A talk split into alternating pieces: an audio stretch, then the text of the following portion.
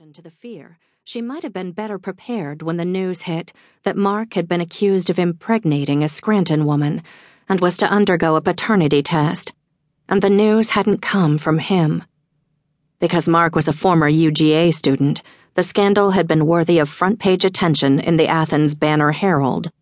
Bailey had been grief stricken to the point of numb. Too numb to answer his calls, or three days later, open her dorm room door to him.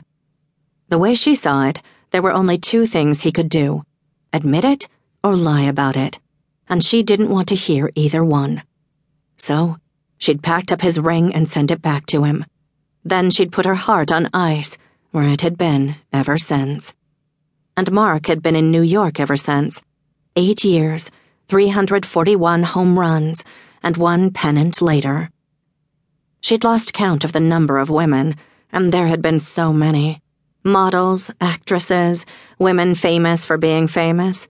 He'd gotten engaged to a good percentage of them, though he had yet to make it to the altar.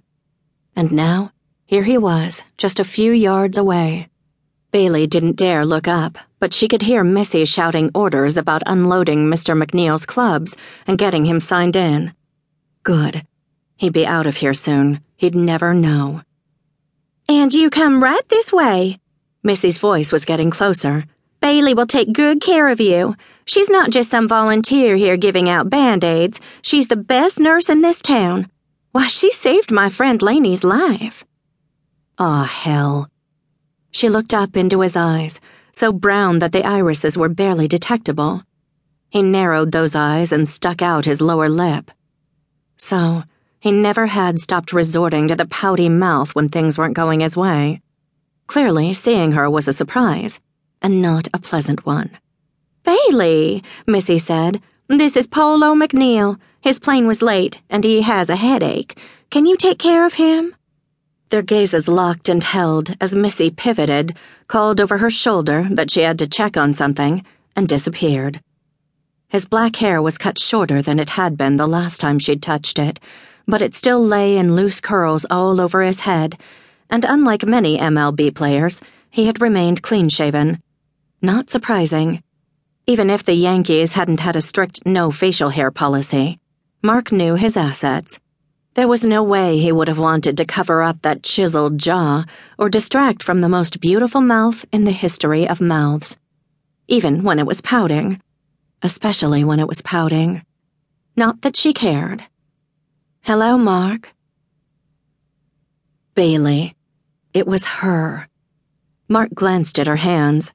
No rings, though that didn't mean anything. Not that he cared. Nobody calls me that anymore, he said, because it was the first thing that came to mind. She shrugged like she didn't care, which she didn't. She'd proven that well enough. A baseball player has to have a nickname, Bailey said lightly. I suppose it went from Marc to Marco Polo to Polo? He nodded. Obviously, she had not followed his career, or she would have known without asking how the name evolved. But then, why would she have? I had no idea you lived here, he said. If he had, he wouldn't have come, regardless of the insistence by his old acquaintance Harris Bragg.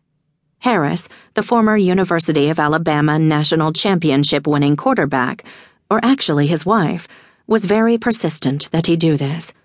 He'd offered to just send a check, but Missy had kept calling, kept talking about how giving back to the community would be so good for his image. Never mind that this wasn't his community, and his image was better than that of a lot of pro athletes. But Lord knows that woman could wear down the Swiss Alps. So here he was. My great uncle Tiptoe lives here, Bailey said. After I graduated, there was a job opening. I had some previous plans to move to New York, but that didn't work out. Didn't work out? Didn't effing work out? And whose fault had that been? He swallowed his anger because he had no choice. He'd had too many women, been engaged too many times. But that was about all the bad boy the Yankee front office was willing to tolerate out of him. Look, I just need some ibuprofen and some water. Can you manage that? He couldn't deal with this. He needed away from here. No matter how glossy her taffy colored hair was. No matter that Bailey made